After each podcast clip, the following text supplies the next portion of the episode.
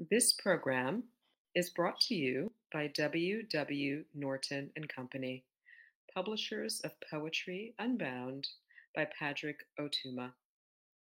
Now in paperback and featuring immersive reflections on 50 powerful poems.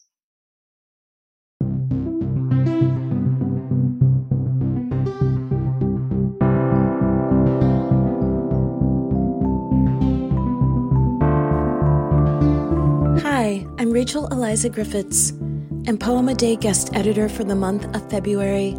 I hope you enjoy today's offering brought to you by the Academy of American Poets. Thank you.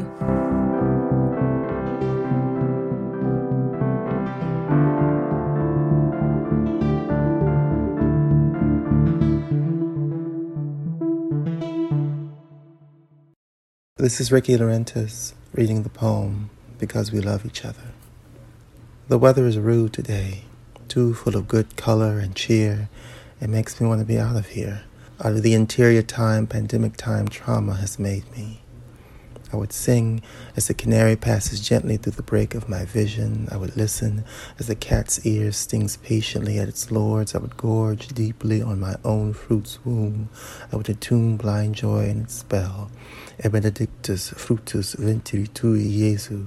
Jesu is us, and he isn't, any more than Byzantine raised halos and bronze disease is us, and they are.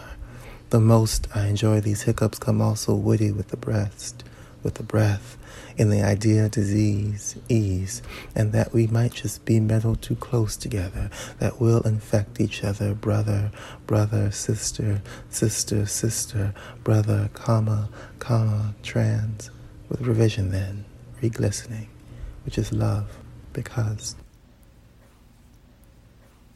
About this poem. Still early in the pandemic, around May 2020, a phone conversation I had with a friend, Sanchita Balachandran, Associate Director at Johns Hopkins Archaeological Museum, taught me about bronze disease, a term born out of a belief earlier conservatives had that certain corrosion products in bronze were the result of communicable biological contagion spread from object to object kept too close together. It's an idea now disproved that still struck me, knowing that for the conservator, corrosion is enemy, but what if the corrosion was love? Poem a Day is the original daily poetry series featuring new work by today's poets. Produced by the Academy of American Poets, this free digital series is made possible by you, our readers and listeners. Learn more about Poem a Day, please consider supporting this work by visiting poets.org/give.